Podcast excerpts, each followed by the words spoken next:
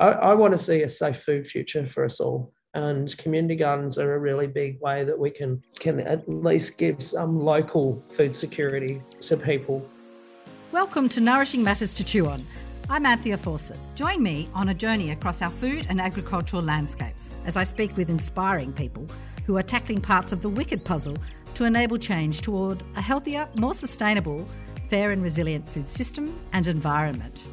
I acknowledge the traditional owners and custodians of the land on which this podcast is recorded throughout Australia and recognise their continuing connections to land, water and culture. I acknowledge that sovereignty has never been ceded and pay my respects to elders past, present and emerging.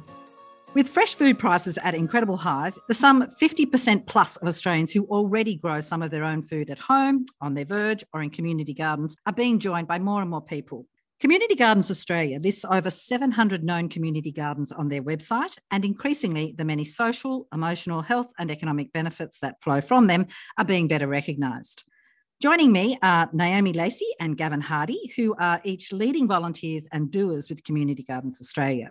Naomi is the president of the national organisation and Gavin is the coordinator of the Queensland branch of Community Gardens Australia. And they are both about to set off on Winston Churchill Fellowships to undertake really exciting research to further grow the movement for community gardens, community forests and orchards. Welcome, Naomi and Gavin. It is so great to catch up with you. Lovely to be here, Anthea. Thanks for having us. Thanks, thanks, Anthea. And Gavin, you're joining us from Perth and Naomi, you're in Darwin. We've got the uh, climate zones covered. Urban agriculture, care farming and gardening is a hot and growing topic and get to activity that more local and state governments are tuning into. Naomi, we spoke about this time last year uh, for Urban Agriculture Month, and we also spoke about the incredible National Pandemic Gardening Survey twenty twenty that you were very involved in that highlighted the incredible surge in food growing during COVID. And Gavin, you live and work in southeast Queensland where so many community and other gardeners have been really heavily hit by severe weather, floods, bushfires and more for, you know, for years now. Before we dig into your very exciting and COVID delayed study tours and what they're all about, I'd be really fascinated to hear about your reflections on the past year and what it's meant for community gardens and how you see or feel they and the people who, um, you know, are involved with them are, are travelling. Naomi, what have you seen change or emerge within the movement and how has it changed or grown over the past twelve to eighteen months? One thing that I've noticed a lot, Anthea, is that a, a lot of community gardens seem to be knowing who we are as an organisation a lot more. So we've had an increase in gardens requiring advocacy support um, with some issues with local councils, with um, council policy that's not uh, always the most conducive towards encouraging community gardening activities. I think overall there's definitely been probably not a noticeable increase from, from our perspective where we sit, but certainly an ongoing interest post-pandemic. I mean, we're not quite post it yet, but we're, we're nearly there. Um, and people retaining their interest in being involved in uh, community gardening, uh, community gardens and in their gardening activities at home with growing edible food. So that's been really interesting. Yeah, that, that it's been continued, like it's seeded. COVID really... Yeah. Mm, mm. Yeah, like people seem to be continuing on with those activities, not, you know, oh, the coffee shops are open now, we'll forget about the community garden and go back to doing what we were doing before. There seems to be more of a continuation of people wanting to, to remain in those activities that they've taken up during the pandemic. That's so interesting. So it's sort of... Possibly it speaks to, you know, the actual food benefits, but also just all that conviviality of connection. I just think that is huge. I think that's huge. Yeah, the real community connection, which is what everybody missed so much during the pandemic. And those little bits where they were able to go out and enjoy that connectedness with others, um, particularly as restrictions started to ease. I think that's really, you know, it's really hit home for a lot of people. And they're like, hang on a minute, this is this is the type of life that I want to live. I want to be connected to other people and I I want to share um, with others and not just remain at home within my four walls. So yeah, that's really lovely to see, really lovely to see. Yeah, no, it's really powerful. And Naomi, you've already touched on it a bit about uh, local councils sometimes having policies that aren't so super helpful. But with your national lens on, if you like, what are some of the big developments underway in terms of government action, policies and other um other support to community gardens and perhaps more broadly urban agriculture? Look, from, from where I sit, um, it's probably that we're getting more and more councils getting in touch with us um, for advice, um, for recommended policy, which is something that we're working on at the moment, is putting together what what we feel is um, really great community gardens policy for local government, um, so that we can hand that out to them and say, hey, look, this is what we think is the gold star standard. Um, you know, if you can come up with something along the lines of this, we'll, we'll really support that. Um, so that's been really interesting, with local government wanting to get more involved. Probably from a from a state and a national level, we haven't really seen any movement. Um, I have high hopes for this new government that there will be a lot of change.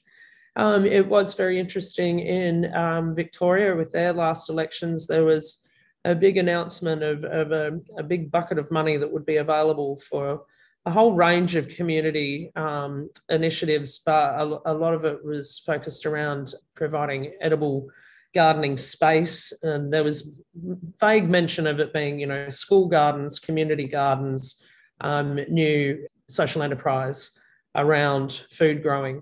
So we haven't seen what that's going to look like yet. There's been no big announcements on where you can get your hands on this money, but we're certainly keeping a, our um, ear to the ground to, to, and I'm very much looking forward to seeing what comes of that. That absolutely lines up with the recent policy resource and document that was launched by Vic Health, which of course is led by Sandro Demaio, who was head of E A T-Lancet for food in the Anthropocene. So lovely to see these things really starting to rev up and land here. And that document, uh, listeners, is, is a great one to check out, because it's got ten leverage points, which are all things that would be very familiar to Naomi and Gavin, but really good reading if you're in this uh, space. Um, and that document is called um, Towards a Healthy, Regenerative and Equitable Food System in Victoria, a Consensus Statement. It was agreed in December last year, and it was just recently launched, and it has these ten cracker leverage points, which, you know, do allude to many of the things you've just spoken about, Naomi.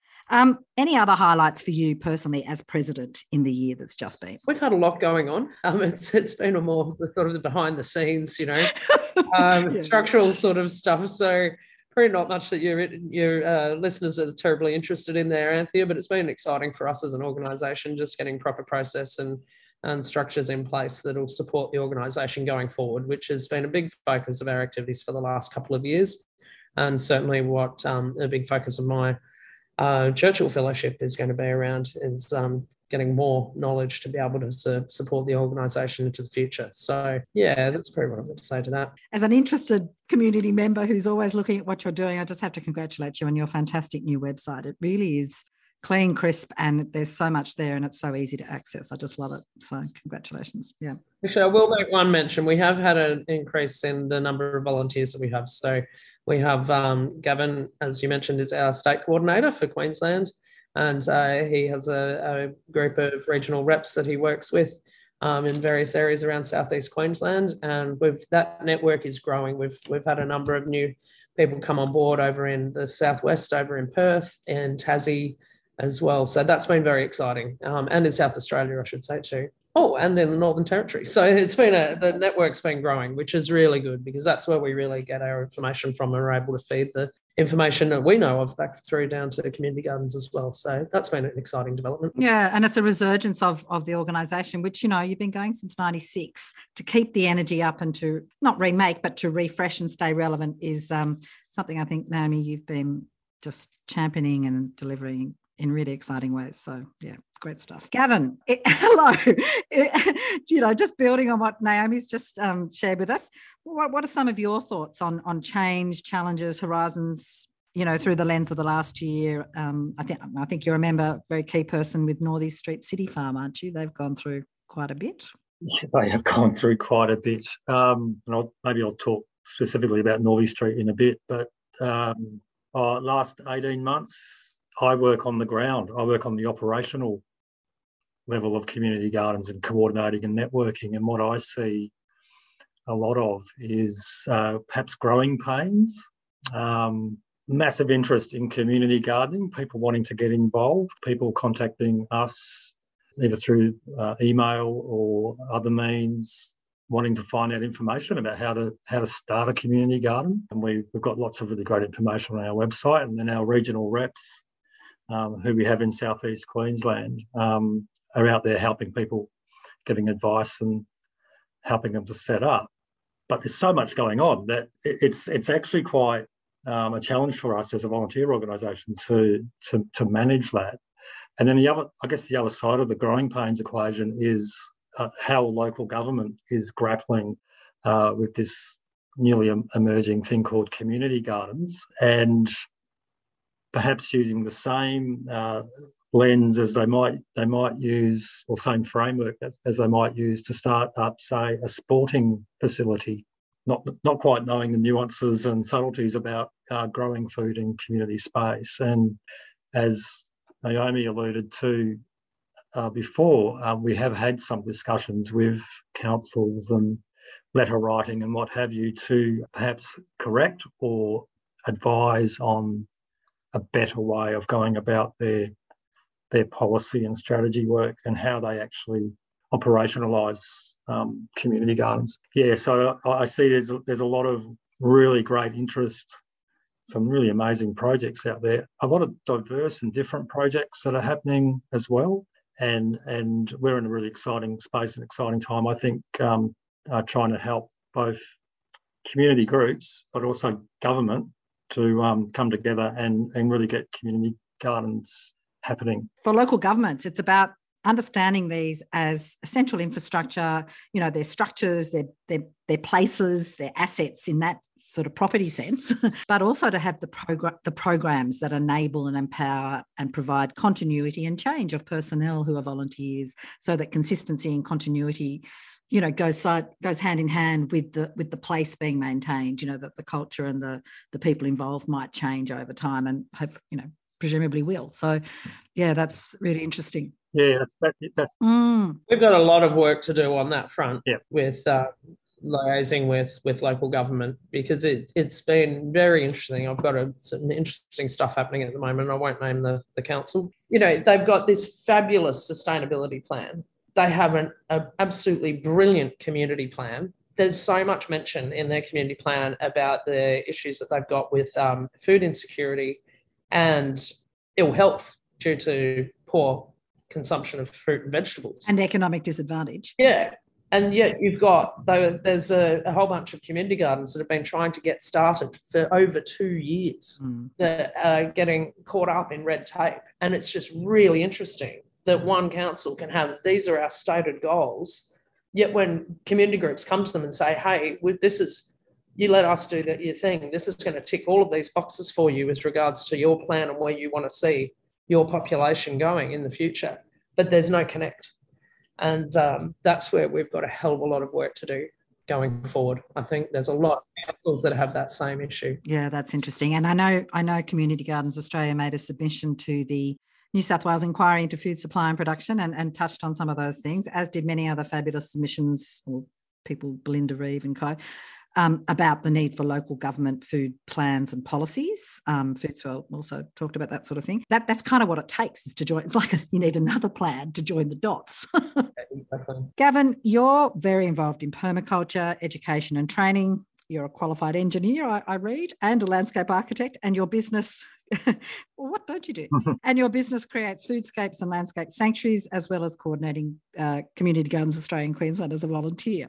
So you've got this really wide-ranging field fields of expertise and friends, colleagues, contacts, projects. Yeah. Can I ask you sort of like a really helicopter question? What what what's the vibe like, you know, in times like these when iceberg lettuce cost eight dollars fifty? Wherever you might be buying them, remote communities are pretty familiar with that price, but it's a bit of a shock for the East Coast. What's the vibe in South Southeast Queensland, Northern Rivers, where there, you know, where there are so many innovative local and regional foodies, food system doers, people like Food Connect, Young Farm, sorry, yeah, like Food Connect and Young Farmers Connect. At a helicopter level, what's the sort of mood or vibe like? Are people feeling powered up to just forge on even more resiliently, or are they feeling quite flummoxed and a bit exhausted? Well, that's a great question. Um, Just a little one, yeah. I think there's a bit of both. Um, you know, uh, and maybe I'll, this is a good, great opportunity to talk a little bit about Northey Street. So mm. viewers may or may not know, Northey, Northey Street City Farm is one of the the motherships of community gardening in mm. in Australia. It's that's a, that's a beautiful expression. I love it. You know, it, it's up. You know, if we think about the big um, city farms and community gardens in this country, Northey Street's um, one of them, and it's been going for since nineteen ninety-four, so almost thirty years now. Um, Long, longer than Community Gardens Australia. Absolutely, yeah, that's right. Uh, and you know, it, and it, it runs wonderful programs and does great work in Brisbane educating people not only about gardening and permaculture, um, but sustainability in, in general. But of course, we had the big flood uh, in February this year, and Northey Street was, I think the technical word for it is um, smashed. Northey Street was smashed um, and is going through a big process about reviewing what they're what they're doing in that in that particular on that particular site. Oh gosh, yeah, because they might need to move. And there's certainly conversations around that at the moment. Um, well, the second or third time it's happened to them as well, isn't it, Gav? Uh, they've had numerous floods. Um, they've had probably ten uh, over the thirty years, but not nothing nothing to um, the extent of the February flood, um, which came in two hundred millimetres below the, um, the office floor, and the office is three and a half metres up in the sky. Um, people like uh, North, North, the people at Northey Street City Farm, the people at Jimboomba um, Community Garden, they're, feel, they're feeling a bit uh, stressed and a bit, I think you said, Anthea, flummoxed. Um, that, that would be a good, a good word, and a bit tired and worn out um, from all of the work post flood recovery, and then thinking about, well, what's our future going to be like? What's my job at, at Northey Street going to look like? Um, you know, people have livelihoods at that place. So at one level, there's, you know, a little bit of, there's burnout, I, I think, you know, in these disaster um, prone, disaster hit areas. But I also know, you know, permaculture takes a really positive, a positive look at change. Um, and people are involved in this movement, I think, at another level are, are going, well, here's some opportunity here to, to now make some step changes to how we operate and what we do in the area. And, and, you know, it's a great opportunity to talk about the unsustainability of our food system. This is a really great opportunity to be talking about that. And I think those conversations are, are also happening uh, as well. So, yeah, it, it's... It's push and pull in a way. You know, there's there's that the burnout, but then there's the great leap, you know, the great leap forward um, as well. Yeah, like for, for people who've known about or been a part of retro suburbia or transition towns, you know, around for twenty or thirty years, it's like the moment has come. Like the st- it's not just about incremental clean it up. It is step change stuff now, isn't it? Yeah, yeah. D- David Hol- David Holmgren um, talks about uh, waves of environmentalism that, that permeate through society. And Uh, I think he's talked about, you know, this is probably in the past. There's been three. There's been three waves in Australia, and and and this and this is probably the fourth wave of experiencing. You know, the first wave was the energy crisis in the nineteen seventies, um, and and on it's gone. So during crisis, there's opportunity, um, and if and if we look at that in a positive sense, then then maybe great things can can happen from that. And has the Brisbane City Council or Queensland State Government sort of stepped in? Um, perhaps just focusing on Northey Street Farm, have, have, has there been a recognition by government that this has really hit this really important project, and are they are they helping? Not not specifically to Northey Street, but I do know that the um, the, the Lord Mayor of the Brisbane City Council did offer uh, grants of up to five thousand dollars to help community organisations that had been hit by floods. Um, that money fairly readily available, so that's a good out, that that is a good outcome. Um, yeah, you know, market gardeners, big growers are just feeling pretty pretty exhausted and overwhelmed. Yeah. Okay. Community garden. I just just do want to sort of just capture what the organisation's about. Yeah. So sorry if I uh, uh, repeat a bit here. Um, commodity community mm. Community Gardens Australia kicked off in nineteen ninety-six. It's member based, voluntary a voluntary organisation, and does and, and does great work to to network and com- connect community gardeners around Australia, and it provides incredible resources, and they're all available free on the organisation's website, which is, as I've said, is new, and it's pretty fabulous. So much of our urban agriculture movement, which of course is just proliferating and growing in all directions at the moment, in many ways stands on the shoulders of, of Community Gardens Australia and, and the pioneering work of people like Russ Grayson and Fiona Campbell, and the work they have done over decades to develop policies, resources, toolkits, that make, make it impossible for local governments to say, we don't understand how to do this, because it's all there on your website.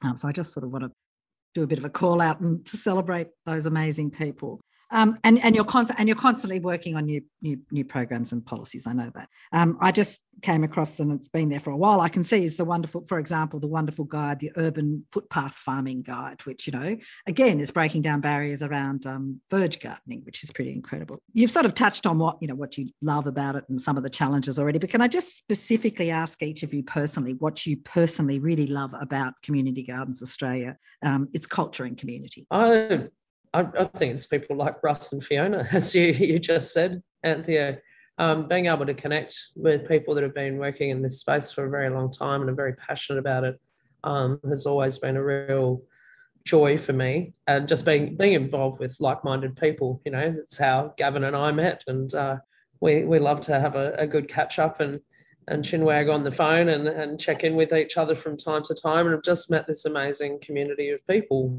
through it that... Um, as I said, are like-minded, have similar values and, and ideals to myself. So, you know, personally, that's that's one of the, the great joys that I have of being a part of the organisation. Um, but then also seeing, it, it became very clear to me in the first couple of years that I was involved with the committee. There was, you know, in one of those sort of lull phases in the organisation where not much was happening. And, and I could just see how much of a need there was out there for a strong organisation to be there to support and advocate for gardens, um, because it was such a growing movement. It's it's done nothing other than grow since this organisation started in nineteen ninety-six. I think the first directory that was put out had fifty garden listings in. You know, now we have an online directory. Um, that was back in the days of print too, which I still find amusing, um, that we've gone so far so quickly. But, you know, now we have seven hundred fifty odd gardens on our directory, and that's growing all the time. Just knowing that there was a real need there to have a strong organisation to support um, is also one of the, the big reasons why I love being involved. Gav, anything that you personally love about the organisation? Look, I, I love being able to go down to my local park and pick a cherry. I love that. I, I, love, I, I just get so... It's such a joyous thing just to be able to walk into a public space and eat some food for free. That that might have the um, the nod from the people who run the garden, of course. That is an issue sometimes. Yeah. um, but to be able to, to walk into public space uh, with your friends and share that experience, oh, it's just so joyful. And d- despite our um, claims to being a um, free and open society, we don't get to do that very much. You know, often our food experiences are... they're mediated through through the system, through, you know, supermarkets and with the way we procure and buy food. And even growing food in your own backyard, yeah, that's amazing, that's great. But to be able to go into public space and and to be able to do that, to, for, for me, it really, um, it's visceral, the experience. It's more than just the taste of the food and the actual, it's the whole experience is, um, it's for me, it's, it's, uh, it's life-affirming. It really, it, it just, I, I think I'm, I'm going to live another five years longer than I, I probably should, because I've been involved in community gardens. You know, that's that's how that that's how positive I think it is for my life. Oh, that's beautiful. And and what you, and what you're speaking to there is is just that lovely value of third spaces. If you're talking urban planning speak, or, you know, community development speak, whatever, you know, places where people can be outside of their home and outside of a mediated commercial space, which yeah, yeah. Uh, I think COVID, I think COVID has highlighted the value and the importance of that. Yeah, well, well this in so many ways. Yeah, yeah, totally. Well, this this comes back to the idea of the commons, and throughout human history, we've had the commons for a very, very long time. Up and up until recently, you know, the commons has been really shut down, um, and we've all been directed into this sort of capitalist system of procuring food. And, you know, you can argue the, the rights and the wrongs of, of that.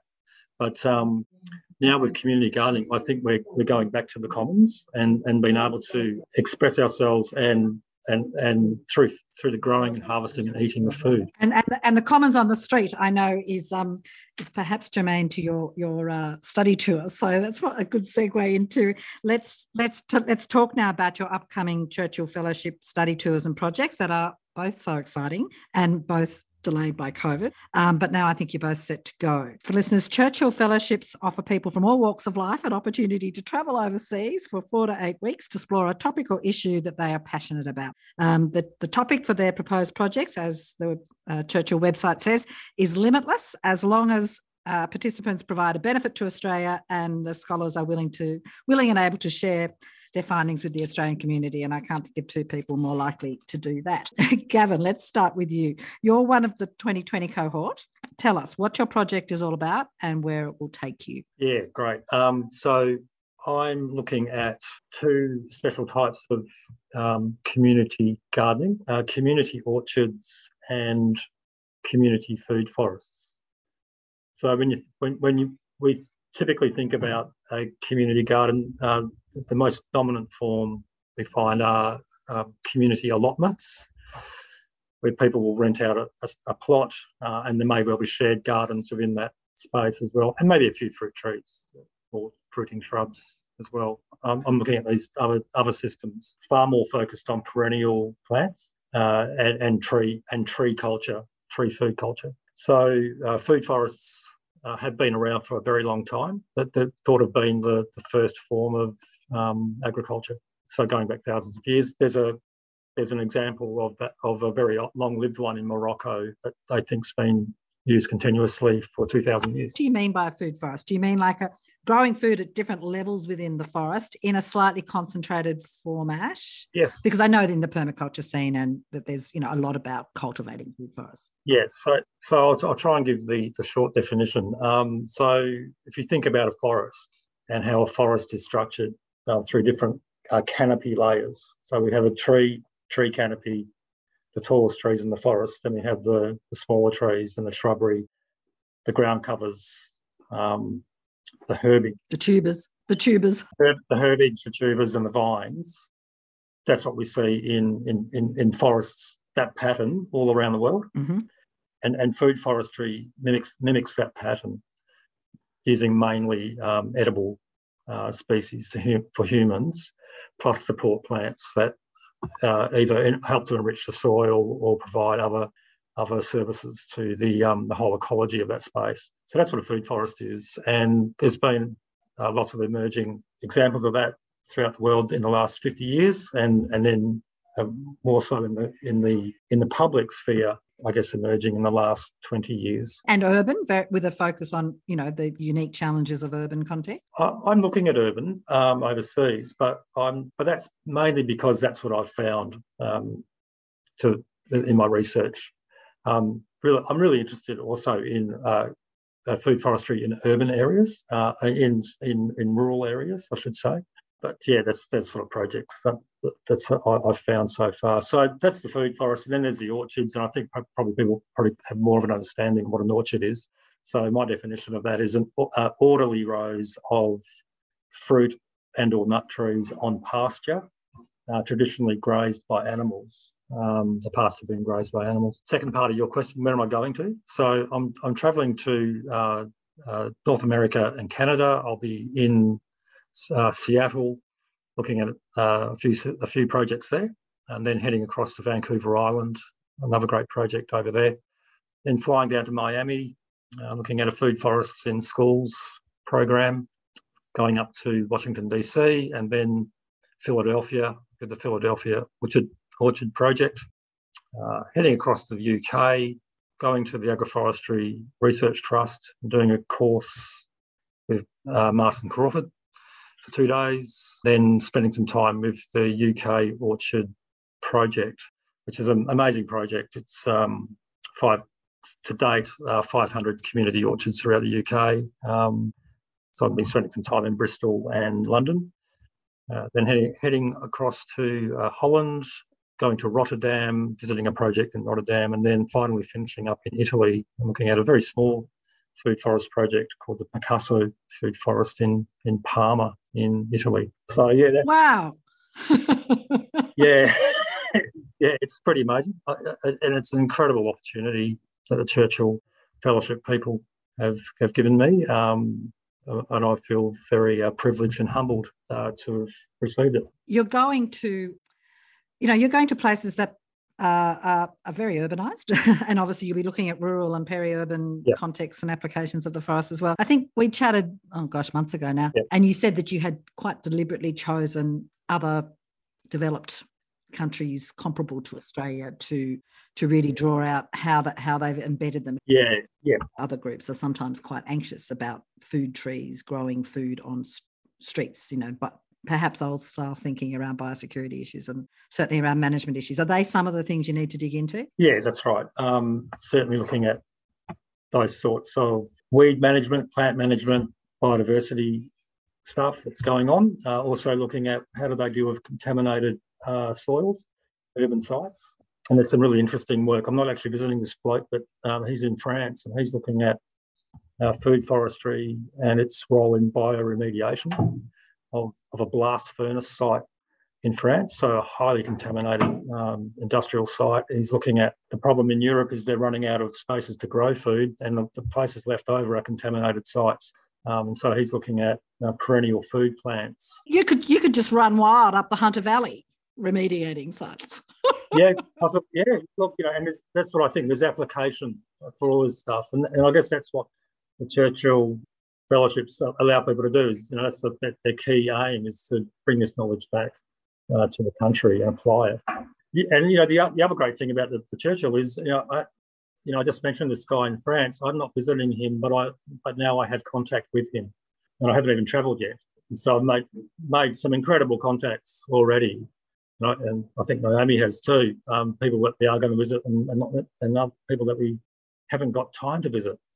Mm. You're going to create this whole whole community, this whole body of knowledge and networks that will just go on and on and, and proliferate, I'm sure. So that's like, exactly. yeah, that's so, so, you know, with that blue sky, aspiring high, what, what, what do you hope or see your project delivering or enabling, you know, and it's, you know, as I say, blue sky, aspire high. What do you see it delivering in five to ten years' time? Yeah, I, I guess ultimately it's about thinking differently about the way we do community gardening in this country. Um, we typically has, just have one way of rolling it out. It's, you know, allotments, the dominant form run by an incorporated association with a management committee. There's lots of other ways to do it from what I've already discovered looking overseas. There's people running charitable institutions that have got philanthropic backing from big foundations and trusts overseas. Um, there's corporate sponsorship coming in, and you know, and there's you know, there's ethical questions about that, and I'll, I'll be drilling into that, that stuff as well. There's there's businesses who are who are setting up, you know, privately owned businesses that are setting up gardens and, and running education courses and doing other other stuff on public land. Uh, not necessarily uh, on on private land or um, leasehold leasehold spaces, but they're but there's still community gardens. Mm-hmm. The community's involved in the gardening, in the in gardening practice. So there's lots of different ways to do this. And I and I what I want to get out of my work ultimately is um, a handbook and a and you know where on online tools so people can understand that. And we'll feed that in. I'd like love to be able to feed that into the Community Gardens Australia website. And you know and, and for my own professional work, um, continue to consult. Um, in this in this space and enable um, a whole lot of different diverse ways of doing this sort of gardening. It's foodscapes in the landscape in a context where we need radical urban cooling and urban greening and all the rest. It's yeah. very time very timely, Gavin. Congratulations. It sounds so exciting.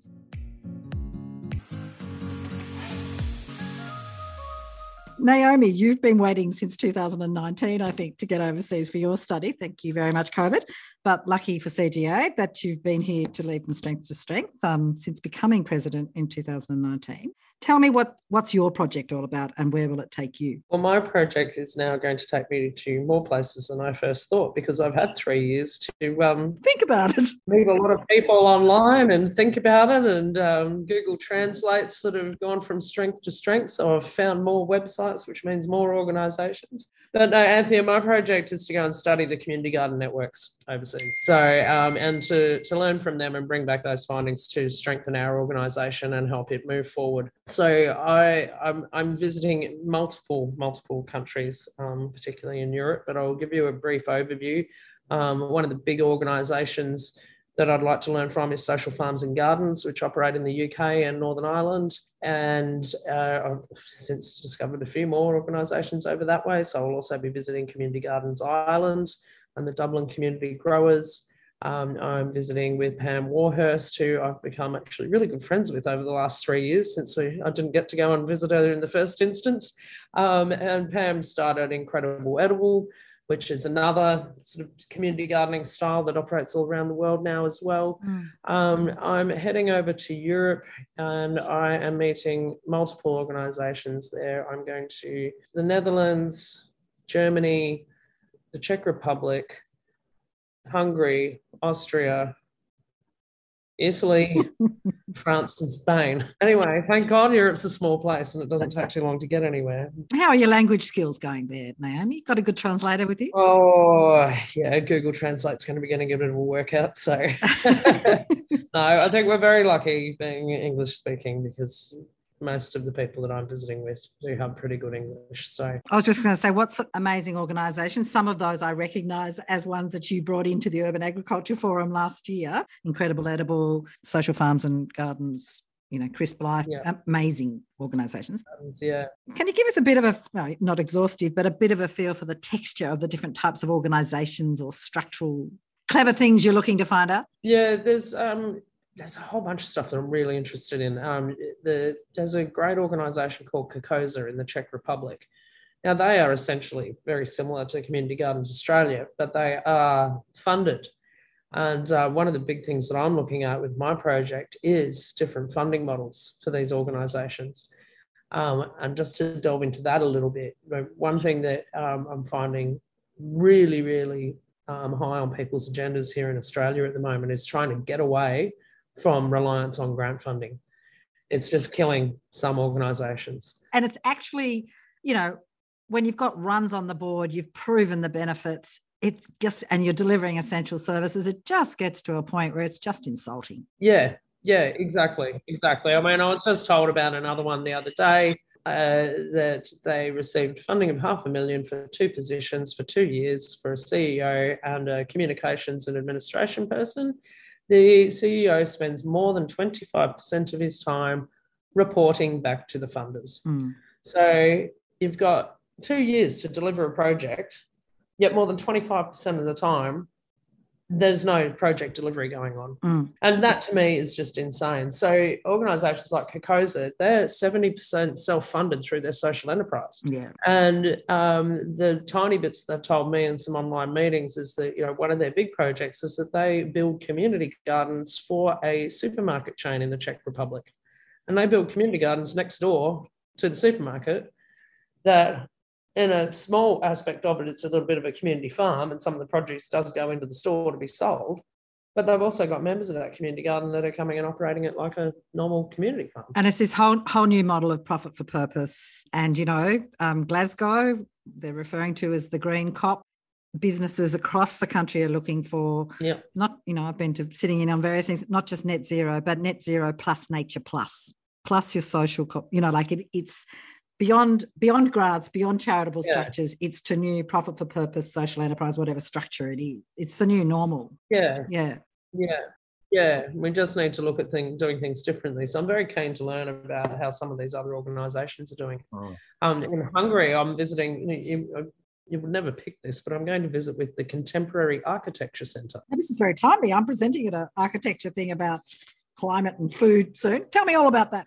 Some, somehow or another, these guys have ended up with community gardens in under their space because they're not just looking at architecture, they're looking at the bigger, much bigger picture town planning sort of side of things. So I find that really, really interesting and very much looking forward to going and visiting with them. And they've got a, a community gardens night where they open up all the community gardens across the, the city and um, fill, fill them with lights and all this sort of thing. So that's going to be pretty amazing to be there for that.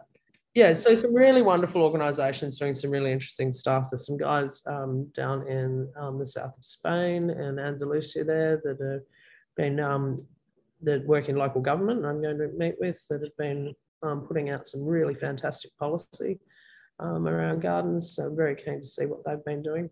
And then I'm over to the States as well. Um, and just how, how long are you going for? I'm actually going for sixteen weeks now. The fellowship funding is actually really generous, and if you're not the sort of person who needs to stay in a very expensive hotel room every night, you can extend the time of your travel out. Um, the trust has no issues with that. So because I have come into contact with so many people over the last few years, I am going to make the most of the time um, that I've got.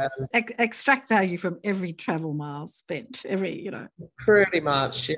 I do have an overnight in Singapore on my way through to London, um, so that I didn't have to fly through direct. And yesterday I did a quick Google and found a community garden network there, so I'm now going to be meeting with them as well on my way through, which was not part of the original plan at all, but got the time and I got a response via email, so I'm going to go and have a have a check out. And one tropical location to reconnect you back to Darwin. Yeah, exactly, exactly right. So although I think it'll be a bit tropical down in New Orleans for the um, American Community Gardening Association conference. So amazing. Really, really amazing opportunity. And Naomi, when we spoke last year, uh, we had Jess Miller with us, and she had had successfully advocated for the City of Sydney to sign the Milan Urban Food Policy Pact. I think that's the right term. Yes. Are many of the groups you're seeing in cities that are have signed up to that pact, or is that just an unfair question? That's still on the, the research side of things, Anthea, but um, I am passing through Milan, and I'm, I'm wanting to get in touch with those guys and catch up with them while I'm there. How exciting. So do any of you need a porter on your trip? Do any of you need a research assistant, a photographer, a podcaster? You are more than welcome to come along, Anthea. You know I'd love to have you with me. It'd be amazing. I'd love to have you with me too, Anthea, but you'll have to get in the queue. Oh. I've been I've been asked this question a few times now. Well, that's just a huge credit to both of you, because what you're doing is seriously exciting. Okay, Naomi, I'm going to ask you the same question to wrap up that I asked uh, Gavin. Blue sky, aspiring high. What do you hope or see your project seeding or contributing to, say, five to ten years on? Look, I really hope to see Community Gardens Australia as being a um, um, a much larger and far more active organisation. Um, I'd like to see full networks um, in every state and territory of um, rep- regional representatives around the country that are, you know, really actively involved in this space with community gardens and and helping them to to grow and and um, be amazing. And, and to be providing really wonderful networking opportunities for all those gardens, because that's something that community gardens actually really love. They love to go and see other community gardens and talk to other community gardens from the three suburbs over and all of that sort of thing. So I'd love to see that. Um, and I'd, I'd love to um, see our organisation in a position where we're able to fund new garden startups as well, mm. um, to, to really assist on that front. There's a lot of areas in Australia where there isn't the grant funding available through local governments um, and, and other, other means to be able to get themselves started. So I'd love to be able to see that. I guess this goes back to Nick Rose's um, call for, a, you know, an edible gardening fund supported by all levels of government, to see something like that happening, that we're able to tap into and um, share those resources around. I, I want to see a safe food future for us all, and community gardens are a really big way that we can can at least give some local food security to people. Mm. I think the vast majority of the population does not realise how significant and how serious the situation we are in with regards to being able to provide food for our growing population ongoing. And particularly fresh food. Yes. Our horticultural sector, fragile. Yeah, food in bags and packets and things doesn't really count to me. When I say food, I am talking fresh um, produce.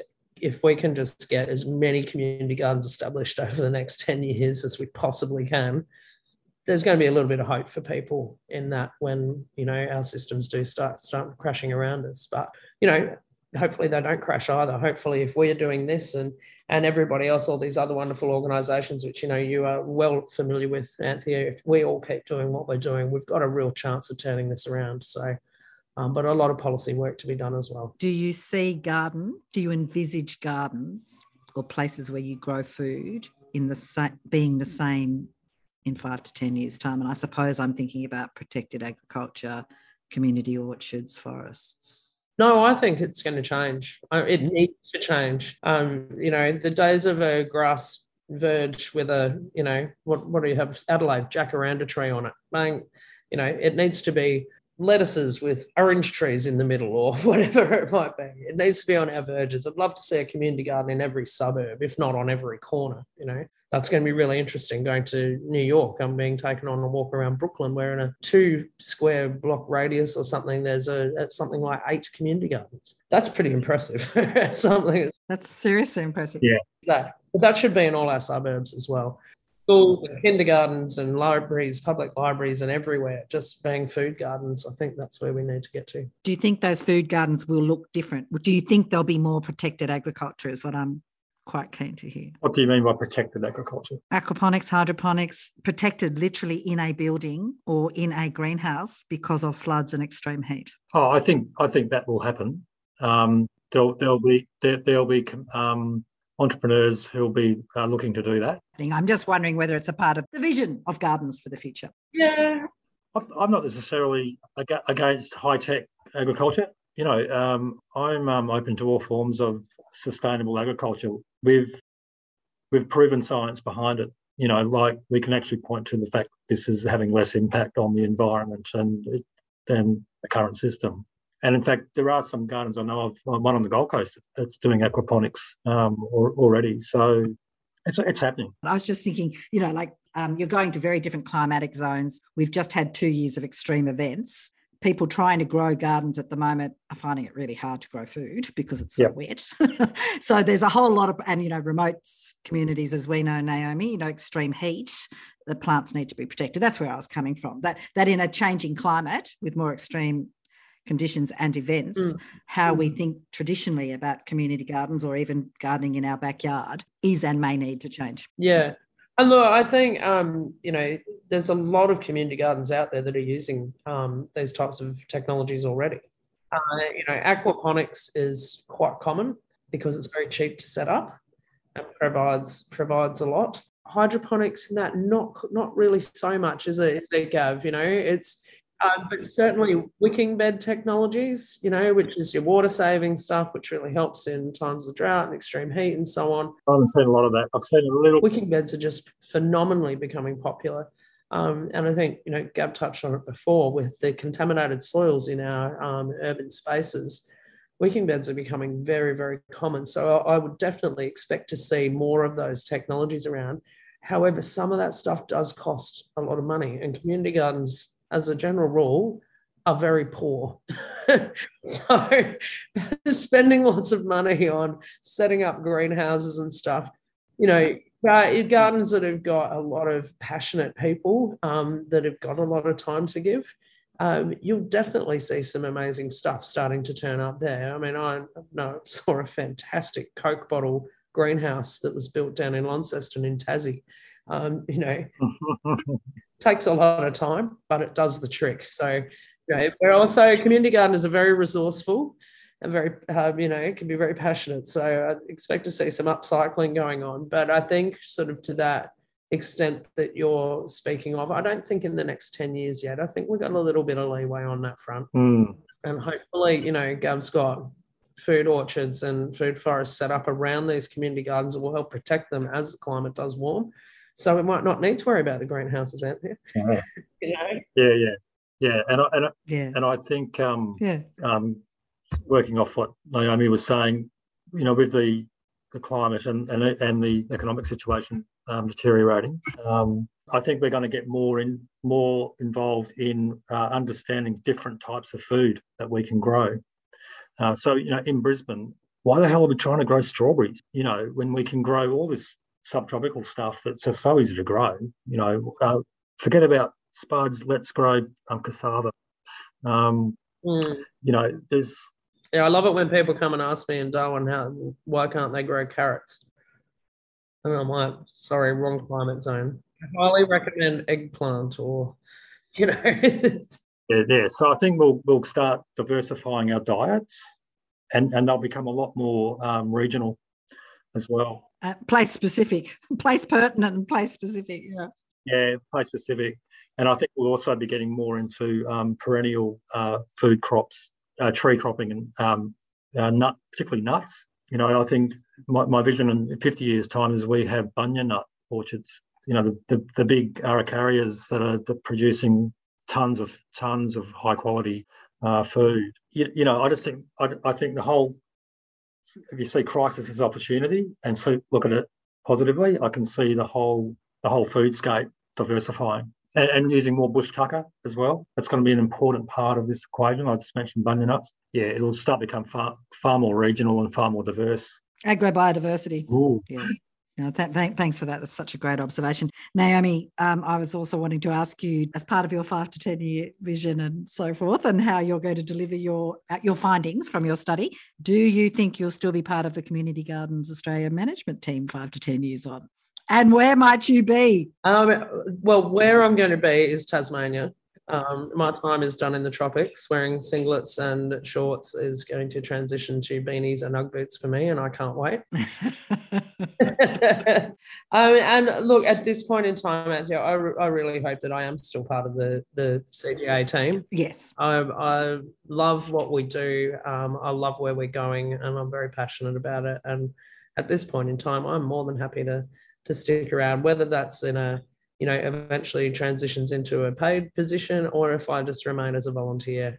I think I'll probably have some sort of involvement with this organisation for many, many years to come. So, yeah. I can imagine Gavin will too. Last question. It's June. From where you're currently sitting, what one to two food plants should we be growing now? Oh, out here? Darwin and Perth, that question is for. Darwin and Perth, okay. I, I should be growing some tomatoes. But, um, and I recommend that to other people in Darwin, but I've got one of these um, bacterial things in the bacterial wilt, I think it's called, in my soil. So I need to go out and get some fresh soil to grow them in pots. And since I'm going away, that's not happening. But the bananas are all ripening at the moment. So the pawpaws, and I've got a bucket load of pomelo on my tree. Yeah.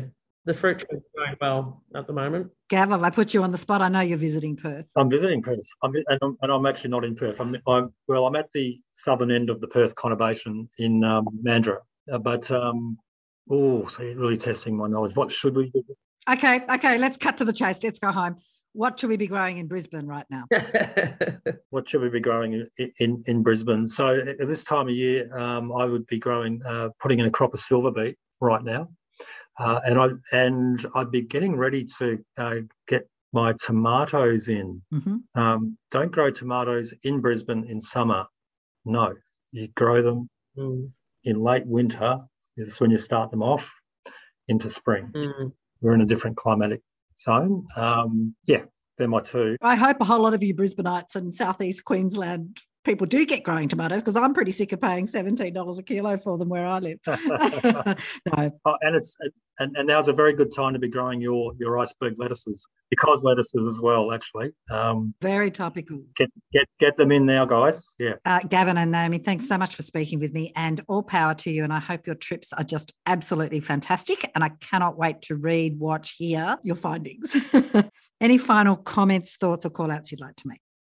Uh, yes, I want to say thank you to you, Anthea. You've been doing such wonderful work in this space for so many years, and um, I love your podcast. And it's a great, oh. well, it's a great voice for for um, everybody that's in this space um, to to let the, the rest of the world know what's going on, which is just wonderful. So thank you. Um, and I would like to let people know that um, on the fifth and sixth of November this year, we uh, Community Gardens Australia is holding a national gathering down at Ceres in Melbourne that we have just started planning. So um, if you're interested in that, jump onto our website and uh, keep having a look around, and we'll we'll put something out as soon as we know what exactly that's going to be looking like. But it should be a wonderful two-day event, um, one day of some great talks and workshops, um, probably a bit of beekeeping and all sorts of stuff down there, and then a day of uh, visiting some wonderful local gardens um, close by to the venue, and, and doing a long lunch.